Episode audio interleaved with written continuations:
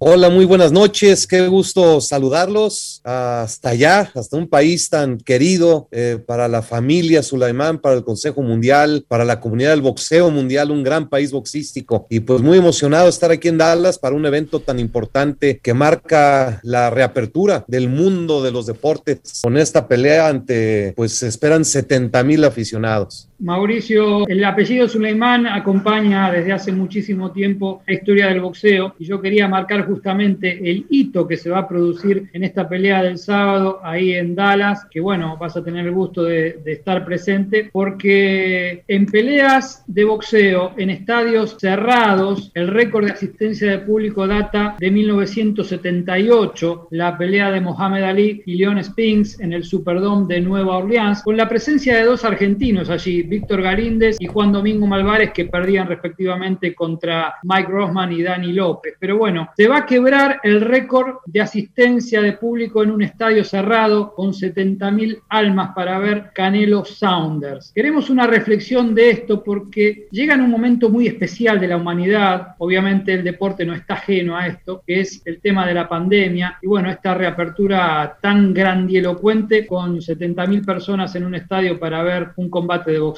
Mauricio. Una reflexión de este momento y bueno, qué significa esta reapertura de las arenas grandes y la gran afluencia de público. Pues significa mucho. Eh, fue un año que vivimos todos con mucha pena. Eh, muchas personas sufrieron. Eh, lamentablemente también muchos perdieron seres queridos, amigos. Hubo una constante preocupación. La salud mental de todos ha sido afectada. Y pues esto, como digo, es, es la línea donde parece ser que da la vuelta al mundo. Hay países que siguen siendo muy afectados por esta pandemia, pero hay otros que van ya avanzando, que van saliendo. Eh, la situación esperemos que pronto se vaya normalizando en todo el mundo, pero sí este evento marca el, inicio de un, nuevo, eh, una nueva realidad. De todas maneras hay que mantenernos con mucho cuidado, mantener la guardia arriba, cuidarse, cuidarnos entre todos, pero ver el regreso de los aficionados a un estadio, ver, recordar esos tiempos donde tres meses que no hubo un evento deportivo en ninguna parte del mundo, ver eh, los eventos deportivos, las funciones de boxeo sin público, toda la incertidumbre que estuvimos pues dándole vueltas a nuestras cabezas, pues ahora ya da la vuelta, ya empieza a tener eventos y estamos muy contentos de que así sea y que el boxeo sea el que da esta punta de lanza para abrir el mundo de los deportes. Y yo aprovecho esta, esta volada para hablar de la pelea del sábado. ¿Cómo ves esta prueba que va a tener Canelo Álvarez ante Billy Joe Sanders?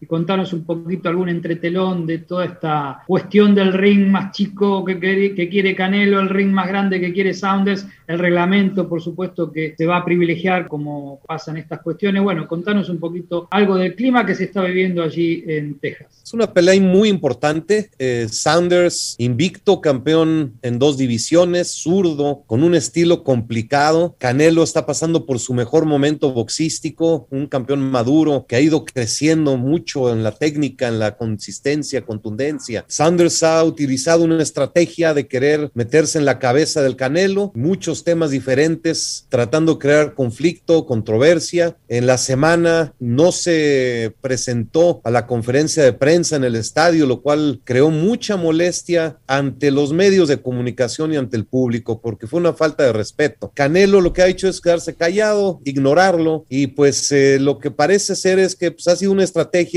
pero no se ha portado bien eh, Sanders. El día de hoy insultó de manera muy lamentable a un periodista de ESPN Knockout, le dijo algo de muy mal gusto, pero pues es su, su forma de ser, le gusta caerle mal a las personas, tiene un sentido del humor muy característico de él. Y pues el ambiente es ríspido. Aquí dentro del hotel los ingleses que están aquí son muy eh, ruidosos. Y pues vamos a ver, yo, yo espero que sea una pelea de, de intensidad y que cuando cuando suena la campana, pues ya todo lo demás queda atrás, ya está todo listo para que en dos días se dé el combate, pero sí ha sido eh, una constante de ataques y de cuestionamientos de parte de Saunders. Bueno, muchachos, comenzamos con, con, con todos ustedes. Hay mucho que hablar de con Mauricio Sulemán. Pidió Gustavo Nigrelli, así que bueno, le vamos a dar la derecha al garrotero. Mauricio, ¿cómo estás? Encantado de, de estar hablando con vos. Sabes que tengo muchas preguntas para hacer. Hola Gustavo, me da mucho saludarte Gustavo. Gracias Mauricio. Perdóname que yo te saco un poco de la pelea del Canelo y a mis compañeros también si tienen alguna pregunta ahí pendiente, pero mi primera pregunta es saber cómo están las relaciones del Consejo Mundial de Boxeo con las demás entidades, especialmente con la AMB. El otro día hablamos con Gilbertico, que él tiene la idea de hacer una especie de comunión con todas las entidades, que es una vieja, un viejo anhelo de todos. Creo de tu padre también lo era. Pero quería preguntarte primero esto, ¿cómo están las relaciones, en especial con la AMB? Después te voy a, te voy a decir por qué te lo pregunto. Sí, la, las relaciones con los organismos siento que son cordiales, de respeto, de amistad. Yo con Gilberto tengo una amistad de cuando desde que éramos niños. Hemos tenido eh, muchas ocasiones de convivir juntos, de, de compartir eh, de muchas maneras. Él es mi amigo y siento que es muy importante la la unidad, que existan acuerdos, que haya cuestiones que se puedan ver en conjunto. Y hemos tenido todos la intención en, diversas ocasiones de hacer reuniones y tratar de llegar a acuerdos. Entonces yo considero que la, la amistad es, está ahí, las buenas intenciones entre organismos están ahí y es cuestión de que se den las cosas para que haya una serie de cosas a discutir y se puedan llegar a acuerdos. ¿Y por qué no figura en el ranking del Consejo, como pasa en todos los organismos, por qué no figuran los campeones solamente de la AMB? No, sí están los campeones. Pero abajo están de enlistados. Abajo que casi ni se ven. No, sí se ven. Lo que sucede es que la AMB tiene más de un campeón por división. Precisamente estaba trabajando en las clasificaciones para este mes y aquí están enlistados en cada división. En completo está Anthony Joshua, Trevor Bryan y Tyrone Sponge. En peso crucero está Ansen de Armenia y Ryan Medi. Sí Pero están ahí. En eh, la página, una- en la un- página cuando uno entra, ves los campeones del- de la OMB, ves los campeones, el campeón de la FIB y el de la AMB, después de una larga lista, está abajo de todo, que si uno no sabe, no lo advierte. Y yo sé que tu eh, criterio es que como tiene más de un campeón, cosa que el Consejo también tiene más de un campeón, lo ponen abajo, pero los demás organismos los ponen todos juntos. No sé por qué el Consejo separa, si al final lo va a poner igual. ¿Por qué no lo pone en la estatura de los demás campeones de la OMB y de la FIB? Eso es lo que quiero saber. Es un mensaje. No, es una percepción equivocada, Gustavo. Es simplemente el formato de cómo se presenta el espacio que se tiene aquí en las clasificaciones, como digo, digitalmente o impreso. Siempre hemos enlistado a los campeones y está anotado como campeón WBA cada uno de los casos. Es una percepción equivocada. Con todo respeto, lo confirmo. Bueno, Bien. tenemos a Pablo Vallés y después a Andrés Muney para preguntar. Pablo. Hola Mauricio, mucho gusto en saludarte, no nos conocemos, yo te conozco por tu trayectoria y aprovecho este momento de lo que te estaba preguntando Gustavo y tu respuesta también para tomar unas preguntas que nos han hecho en nuestras redes sociales. En este caso tomo la pregunta de Miguel Castañeda que pregunta algo que en el programa anterior también le preguntamos a Gilbertico y queremos saber tu respuesta. ¿Cuál es el motivo de la proliferación de cinturones? ¿Cuál es el sentido que se le da a la proliferación de cinturones y por qué se produce? ¿Quién está ganando con esto? Y yo te agrego una pregunta que también le hice a Gilberto. ¿Quién manda hoy en el boxeo? ¿Mandan los promotores? ¿Manda la televisión? ¿Se disminuyó el peso de los organismos rectores del boxeo? Gracias. La historia es, es clara. Durante muchos años estaba exclusivamente la WBA y el WC en una convención donde hubo un conflicto en la WBA. De ahí salió Bobby Lee y creó la IBF. En otra convención que hubo otro conflicto, se creó la WBO con el señor Cordero. Y esos son los que actualmente son reconocidos como campeones mundiales, cuatro organismos, aunque hay muchísimos más. ¿Cómo surge un organismo? Normalmente cuando hay un promotor o una televisora que quiere presentar campeonatos mundiales, por llamarle así, y cualquier persona puede crear su cinturón y venderlo, por llamarlo de alguna manera. Estos cuatro organismos, los actuales, son los que han tenido consistencia, seriedad y que son sin fines de lucro. Hay muchos otros que son empresas privadas y que lo que hacen es simplemente comercializar y engañar diciendo que es un cinturón de campeón mundial cuando no lo es. Eh, dentro de los organismos, eh, hablando yo del Consejo Mundial de Boxeo, existe una plataforma que ha ido creciendo constantemente. En los 80 se crearon cinturones regionales como el Campeonato Internacional, el Campeonato Continental, el Campeonato Latino, está el de Mediterráneo, algunos en Asia, en África. Eh, son campeonatos regionales que lo que hacen es servir como una plataforma para que boxeadores vayan empezando una competencia más organizada bajo el esquema del organismo del Consejo Mundial, con reglas eh, del organismo, con una proyección más internacional y así ir ascendiendo en experiencia, en las clasificaciones y en las oportunidades para algún día llegar a ser campeón mundial. En el Consejo Mundial de Boxeo existe el campeón interino exclusivamente para situaciones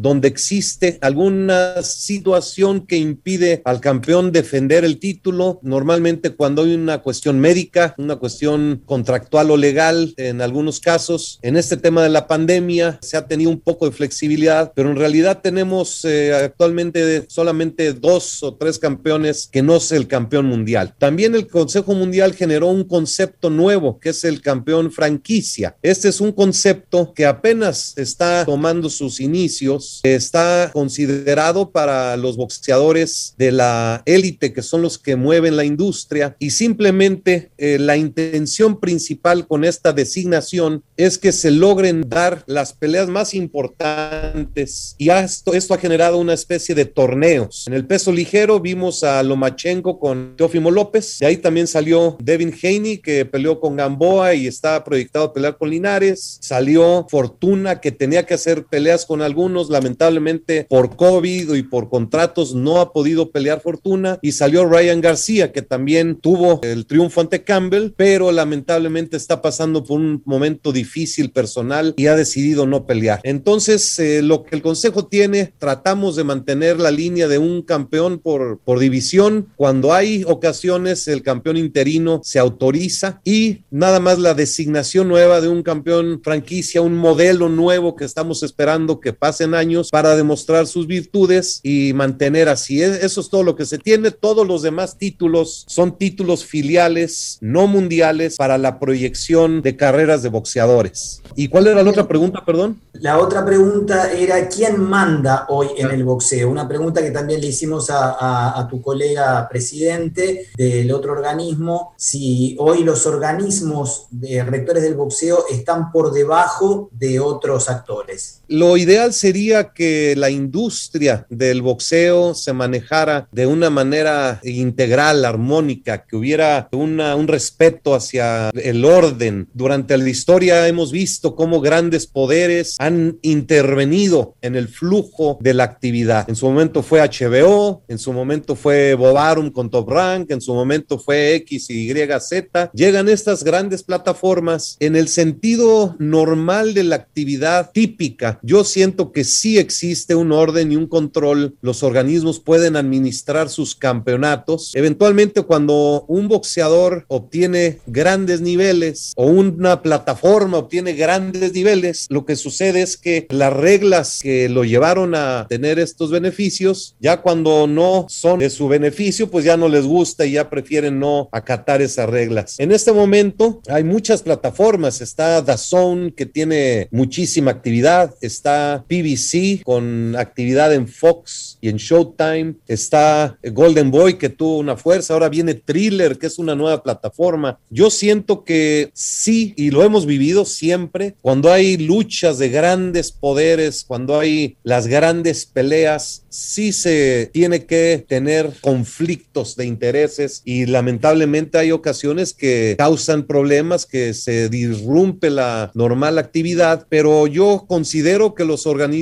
están sólidos, sin organismos no existe orden, no existe estructura y pues nosotros trabajamos para tratar de hacerlo mejor dentro de lo que nos toca a nosotros. Mauricio, buenas noches. Andrés Vázquez te saluda. Te hago una consulta en relación a, bueno, a, esta demostración de poder que hacen las, productoras o las grandes cadenas de televisión. Vos hablaste un ratito antes del tema de los cinturones, los interinos, los, los, campeonatos eh, ahí aleatorios y, y distintos tipos de títulos. Ahora, te hago una pregunta, ¿por qué muchas veces no se le da el rigor necesario o por lo menos no se le presta atención o no se hacen lo que ordenan los rankings que hacen los organismos? Te lo digo esto porque en algún momento después de la pelea Canelo, eh, el turco Dishiljirin, dijiste que se tenía que revisar la cuestión de los campeonatos obligatorios o los retadores obligatorios. Y en este caso hubiese estado bueno en algún momento que se dé la pelea de Charlo con Canelo y no se llevó a cabo. Sí, los rankings son un fenómeno que ha sufrido complicaciones. Cuando se tienen tantos organismos y tantos campeonatos, el nivel de los retadores se diluye. En muchas ocasiones, eh, un boxeador, un joven prospecto que va avanzando, pues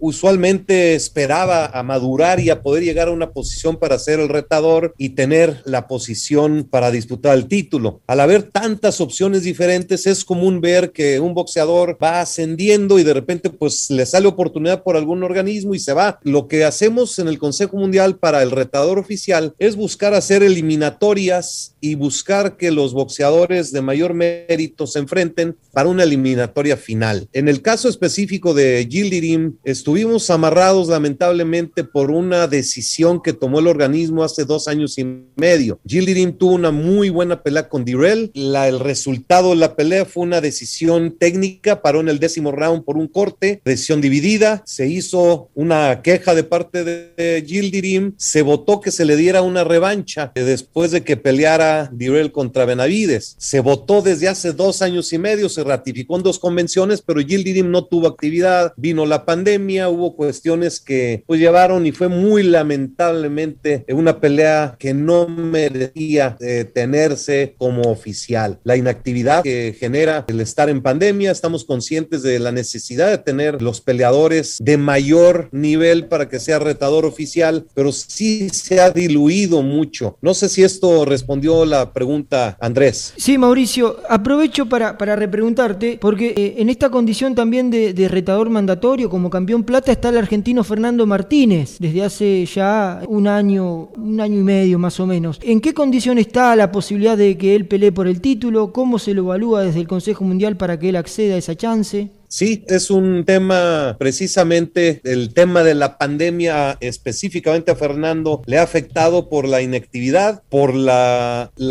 imposibilidad de tener viajes y es por eso que durante todo el 2020 estuvimos manteniendo una flexibilidad, no afectando las clasificaciones eh, por inactividad, pero sí es un tema que estamos eh, buscando cuando ya se empiece a normalizar eh, la actividad en todos los países donde tenemos retadores en los saltos para considerar una eliminatoria final. Él está en ese proceso y lo estaremos atendiendo pues cuando se vaya dando una mayor apertura y menores restricciones de viaje. Andrés Munay. Mauricio, ¿qué tal? Le voy a hacer eh, tres preguntas o dos preguntas seguiditas para que usted las ordene y no, nos vayamos pisando. Lo primero que quiero saber es si está vacunado o piensa vacunarse. Va a estar en un evento con 70 mil personas más o menos y quería preguntarle eso. Luego pedirle la opinión de estos combates entre boxeadores y youtubers y si es que el Consejo Mundial de Boxeo va a poner algún cinto en juego en la próxima pelea de Mayweather con el youtuber Paul. Sí, estoy vacunado. Afortunadamente, hace un mes ya recibí mi segunda y estoy listo tengo mis pruebas. Esta, esta es una que cuando uno llega al hotel te hacen la prueba y si sales negativo ya te ponen la verde y te puedes mover por todo el hotel libremente. Gracias por preguntar. Es un tema que tenemos que todos cuidarnos mucho, no bajar la guardia y no confiarnos porque aunque estés vacunado te puedes contagiar y puedes contagiar a más personas. En cuanto al tema de los youtubers, de los influencers, de las personalidades, es una historia muy larga. Muchas personas han sido, han soñado han visto lo que Rocky hace y lo quieren imitar. Es el boxeo, genera grandes pasiones y definitivamente tiene ventajas y tiene desventajas, tiene grandes preocupaciones. ¿Qué ventajas tiene? Que trae millones de nuevos ojos a ver boxeo, trae actividad para boxeadores porque en una función de youtubers hay más peleas y es una nueva línea para atraer gente joven porque los que estamos ya con pelo blanco ya somos los que seguimos el boxeo, hay que traer a los nuevos. Sí me gusta el concepto, no me gusta si no se hace de manera organizada y con los cuidados médicos, con exámenes médicos, con reglamento, que hemos visto a Paul que ha peleado con un basquetbolista que le arrancó la cabeza, el pobre muchacho no sabía ni moverse. Es peligroso porque el boxeo no es un juego y un golpe en una pelea puede ser suficiente para inclusive acabar con una vida. Lo que vimos hoy, no sé si vieron la conferencia de prensa de Paul y Mayweather, desataron ahí un, un pleito, quizá actuado, no sé si fue actuado o no, pero cada vez que hay un pleito de esta manera es peligroso, puede haber accidentes. Se está saliendo de control y hay que tener mucho cuidado. Todo depende de dónde es la pelea, la jurisdicción que lleva. ¿El consejo va a poner un título?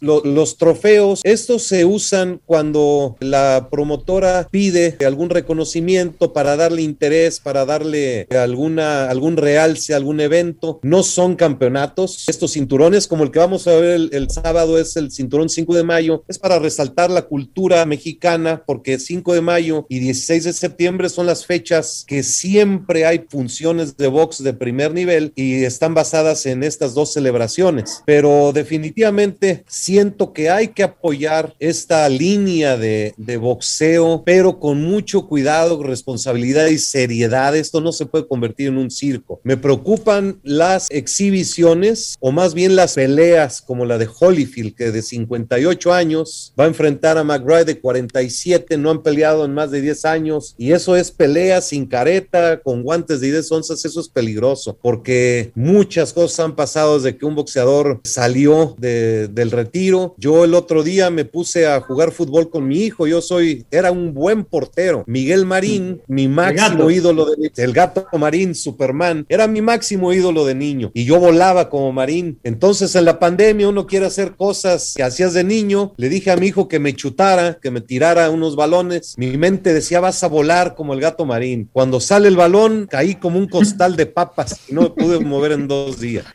Bien gráfico, bien gráfico, ¿no? Bueno, Gustavo, ya eh, vamos a tu pregunta y luego vamos a hacer una renovación, un intermedio y seguimos con Mauricio. Así que cerramos este de, bloque contigo. Un par de cositas que de, en, en, todas las respuestas me quedaron a mí colgando. Una es que no le respondiste a Andrés Vázquez el tema de Charlo con Canelo Álvarez. Sí le respondiste la anterior pregunta, pero no el tema de por qué no con Charlo. Y respecto de los cinturones, de los regionales y de los títulos que tiene el Consejo, que vos decís que es solamente el interino y el franquicia, pero también está en el diamante, también está en el gol, si yo mal no recuerdo. O sea, hay varios campeonatos, títulos del Consejo también que a veces están y a veces no. Estos cinturones son conmemorativos y son trofeos. Son cinturones que se hacen para conmemorar una pelea importante y es se lo lleva el ganador y es, es una pieza que solamente le da un realce a ese evento, a esa pelea. Pero figura en el ranking. Como una designación, pero no, no es un tema, si lo podemos revisar, lo invito a revisar el ranking. Sí, sí, sí, sí. Lo, lo, que lo veo continuamente, por eso, pero, pero bueno, no importa, era para solamente hacer una puntual, eh, puntualizar que hay varios campeones en el Consejo también, que al que no conoce lo, lo confunde. Sí, mire, a Floyd Mayweather le hicimos su, su campeonato, su cinturón de oro, de diamantes, de esmeraldas, el Money Belt contra, pero son solamente trofeos. Si usted revisa, me hace favor de revisar el ranking, verá bueno. que no hay ningún, ninguna designación ya actualmente. Eh, en cuanto a Charlo, Charlo definitivamente es un boxeador que estaba en línea para pelear con Canelo, fue justo cuando se hizo la designación franquicia y Charlo se movió a que sea el campeón mundial de peso medio. Ahora Canelo ya subió a semicompleto y ahora está, eh, perdón, sí a semicompleto y ahora a supermedio y pues sí, es, es una de las peleas, yo siento que Charlo se sería un gran contendiente para el Canelo, pero eh, eso fue lo que sucedió cuando estaba en peso medio Canelo Álvarez, se le designó franquicia y Charlo pasó de ser campeón interino a campeón mundial. Lo que yo quiero es retomar el tema de este advenimiento de youtubers, de basquetbolistas, de ex artistas marciales que protagonizan combates o exhibiciones de boxeo. ¿Le tenés fe a este formato? ¿Tenés fe que los millones de ojos que se acercan a ver boxeo queden en el deporte o solamente van a ver al youtuber, al artista marcial o al espectáculo que monta thriller entre peleas como por ejemplo el recital de Justin Bieber hace un par de semanas? Pues mire, definitivamente es un hecho que la tecnología ha cambiado. Mis hijos no ven televisión. Mis hijos todo lo tienen en su tableta, en su teléfono y con las personas que he platicado, muchos coinciden en que se enteraron de ese evento que hubo y que Justin Bieber y que el boxeo y esto y esto por medio de las redes sociales, de, de lo que ellos hacen todos los días. Sí va a tener eh, un, un efecto importante de tener la oportunidad de que los jóvenes vean boxeo de una u otra manera. Esperemos que eso lleve a que tengan continuidad y que no solamente se queden para ver esos eventos que son aislados, porque también es muy limitado. Los influencers no son muchos, son pocos que tienen eh, ese arrastre y esperemos que sí sea y que traiga al boxeo más aficionados. Sigue Mauricio con nosotros. Pablo levantó la mano, a ver. Sí, don Pablo. No, qué bien que me está, qué bien que me está cayendo Mauricio. ¿eh? Yo lo conocía nada más que públicamente y me está cayendo cada vez mejor a partir de esta entrevista. Y en esta confianza que estamos generando, en este lazo, Mauricio, te quiero llevar a, vamos a poner una fecha, 50 años para adelante. ¿Cómo te gustaría que recuerden tu gestión? ¿Cómo te gustaría ser recordado eh, como presidente del CMB? Pues principalmente como, como el hijo de José Sulaimán, que ese es mi, mi máximo orgullo, mi carta de presentación. Me gustaría ser recordado como una persona justa, eh, honrada, trabajadora, eh, honorable y que haya permitido que el Consejo siga ese camino que siempre estaremos única y exclusivamente por el boxeador. El boxeador antes, durante y después de sus años de gloria. Eso es lo que me gustaría a mí que, que quede de alguna manera plasmado en mi vida, en mi trayectoria. Andrés Muni. Yo quería preguntarte por la lectura de las tarjetas al inicio de los rounds 5, del quinto y del noveno, en peleas de título regional. Me toca trabajar en algunas transmisiones desde México y veo que eso se hace. ¿Por qué se hace esto? ¿Por qué en algunas peleas sí y en otras no? Explícanos un poquito eso de la lectura durante el combate. Esta regla, este eh, concepto se introdujo hace 12 años. Básicamente es leer las tarjetas oficiales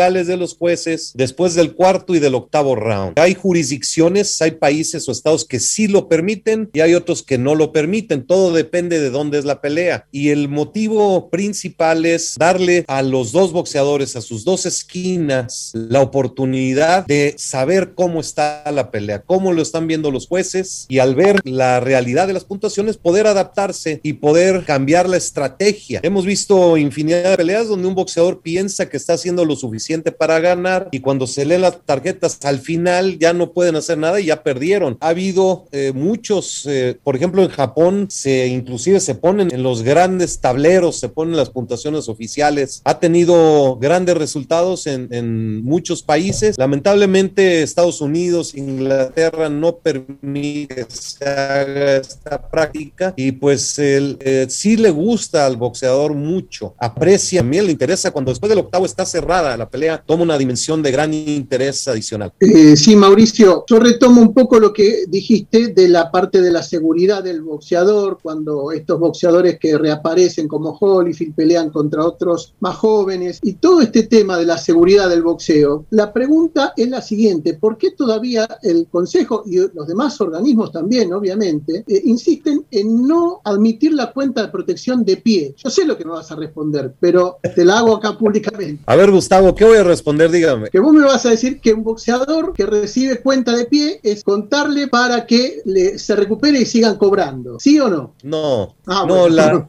la, la, cuenta de pie es eh, un, un recurso que antes se usaba. El referee tiene la facultad de parar la pelea en cualquier momento y eso es lo más importante. Si hay un boxeador que sale lastimado y el referee le, le, cuenta de pie, pues puede recibir más golpes o si no no hace una buena evaluación. Se tomó Está la diciendo decisión. lo mismo que dije yo. Es lo que estaba, No, te, te dije yo, que, que No, pero lo para, no le cuentan para. Bueno, está bien. Todavía no termino. El, el tema es que el referee puede parar la pelea en cualquier momento. Hay boxeadores, en muchos ejemplos se vio que durante ocho rounds estuvieron tratando de buscar ese golpe para poder cambiar el curso de la pelea. Lo toca y de repente lo paran y, y ya no hay el conteo de pie. Es un tema que se cambió hace muchísimos años.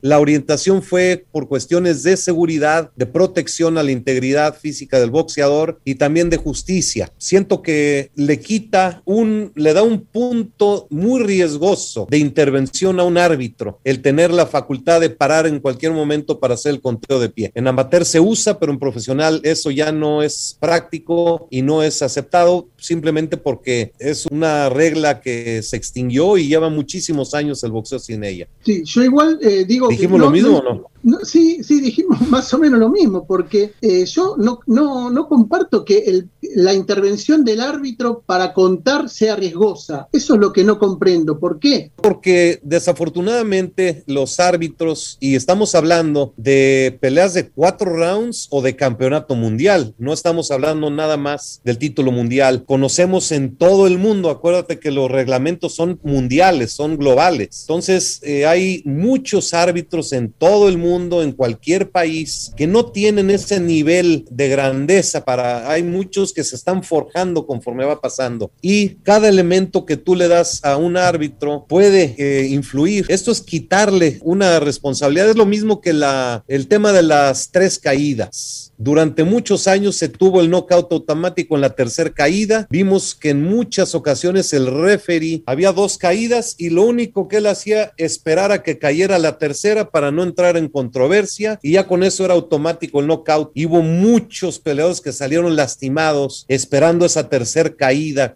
porque es mucho más cómodo para un referee esperar a que sea el knockout automático a él pararlo en la primera o segunda caída. Es, son reglas que se estudiaron por muchos años. Hay argumentos, eh, la gran mayoría cargados hacia el hecho de que se cambió y es algo que el mundo lo ha tomado con mucha pasión estas dos reglas. Y el medio punto, Mauricio, ¿qué opinión tienes del medio punto? Que a varios de los que estamos en este equipo periodístico nos parece una medida de más estricta justicia para la, para la evaluación de un round. ¿Cuál es tu, tu pensamiento del medio punto y por qué es tan resistido en el mundo?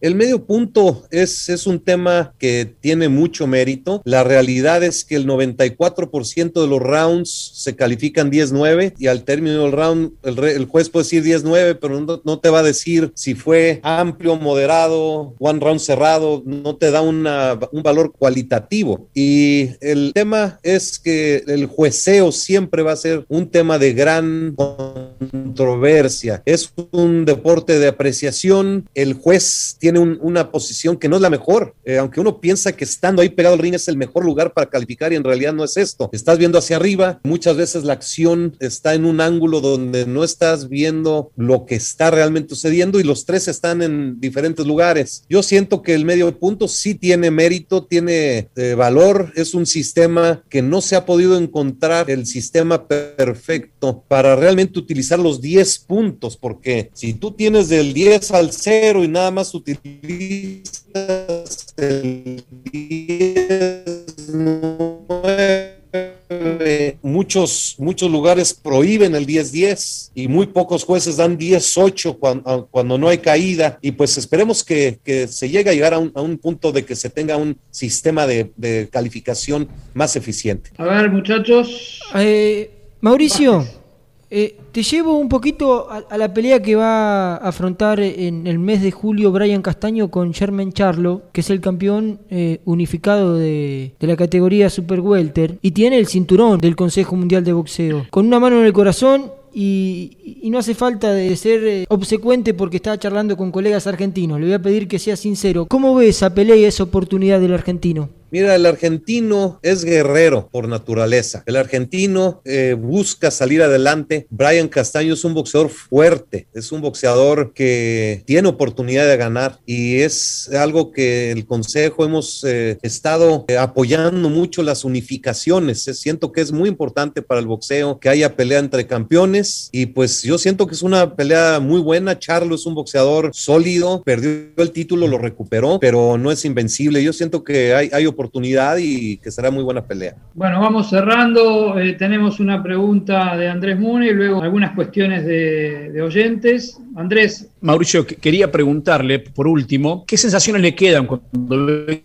que Maravilla Martínez en su intento por volver al boxeo lo hace eh, junto con la Asociación Mundial de Boxeo y no con el Consejo. Y le pregunto por el vínculo con la Argentina. Eh, si no es Fernando Martínez, no hay ningún boxeador argentino entre los 10 del rankings. Nuestra apreciación, la mía, perdón, la apreciación de aquí, parece que el vínculo del Consejo con nuestro país hoy es solo a través de Samson Leukovic, que tiene gran presencia en la Argentina. ¿Qué ocurrió con nuestro país o es una apreciación equivocada mía? Maravilla Martínez es un ícono del boxeo, es un amigo personal, un campeón queridísimo del Consejo Mundial y el hecho de que regrese, como platicamos antes, que el, boxeador pues busca la gloria, eh, se siente fuera de camino y busca la gloria. Si él desea y continúa este proceso de regreso, le deseamos la mejor de las suertes y él siempre será una persona querida y será campeón del Consejo siempre. Argentina ha sido un país muy importante para el Consejo Mundial de Boxeo, fue país fundador, hemos tenido, el señor Bisbal fue miembro de la Junta de Gobierno por muchos años. Carlito Rodríguez fue junta de la gobierno, lo extrañamos entrañablemente. Actualmente tenemos un fuerte grupo que llevamos consistentemente, constantemente, pasos pequeños pero sólidos para regresar a los grandes tiempos eh, de Argentina y el Consejo Mundial. Tenemos a Roberto Rilo, Jorge Gorini, Marcos Arienti, la hija de Carlos Rodríguez está apoyando algunos comités, Marcelo Domínguez, Silvana Carcetti eh, tiene programas de responsabilidad social y pues eh, sí es una máxima prioridad. Yo estuve ahí hace unos tres años, tenía toda la intención de regresar. Perdimos todos un año o quizás hasta dos años con esta pandemia, pero Argentina seguirá siendo una prioridad para el Consejo Mundial. Tenemos la Federación del Cono Sur, eh, FECONSUR, que tenemos que reactivar y pues ahí lamentablemente ha habido, por ejemplo, la Federación Argentina de Boxeo no reconoce esta federación. Entonces no se pueden hacer esos títulos por alguna razón inexplicable y no hemos recibido respuesta del presidente acerca de qué es lo que está sucediendo y por qué no se puede dar proyección a ese campeonato continental que es de una federación nuestra. Pero yo este, estoy convencido, vamos para adelante y sí es, está en nuestra prioridad de las relaciones y sobre todo la activación del boxeo en Argentina para el Consejo Mundial. Pablo, amigos y oyentes que preguntan. Así es, eh, Marcelo, Mauricio, tengo una pregunta de uno de los oyentes. Han quedado muchísimas preguntas que no las vamos a poder realizar, pero Gustavo Ganim nos pregunta, ¿cuál es la estrategia del Consejo Mundial de Boxeo para el boxeo amateur. El Consejo Mundial de Boxeo está con una consistente labor con el, nuestro comité amateur. Ahí va, lamentablemente, tuvo muchos problemas, en, no en un año, en, en más de una década. El boxeo amateur se destruyó en algunos países y estamos dando una plataforma para apoyo. La estrategia es apoyar clubes, apoyar estructuras, apoyar asociaciones en diversos países, servir con capacitación y vamos, eh, hay torneos que se están haciendo por el Green Belt Challenge y la intención es formalizar y tener una plataforma donde pueda haber torneos internacionales y que no se le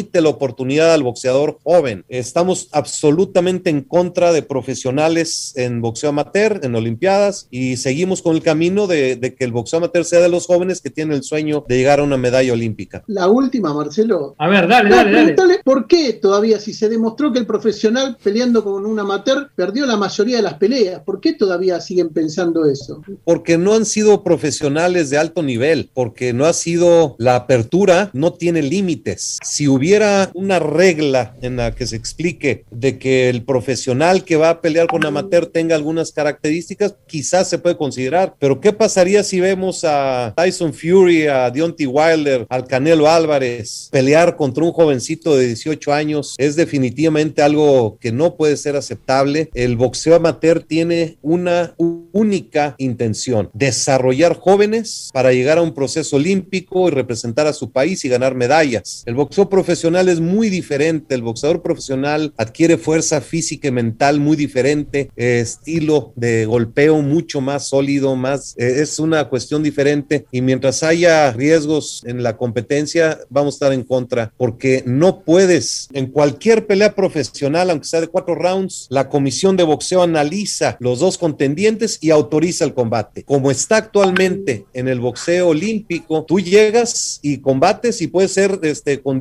diferencias muy desproporcionadas. Bueno, ahora sí, nos despedimos Mauricio, no queda más que agradecerte y bueno, comprometerte a que en algún otro momento podamos volver a charlar y ojalá que la próxima sea pronto y ya podernos vernos cara a cara y que esta pandemia ya quede en la historia. Con muchísimo gusto, les agradezco este momento, ha sido muy especial para mí y estoy a sus órdenes. Cuando me inviten será un honor participar nuevamente con, con este gran programa.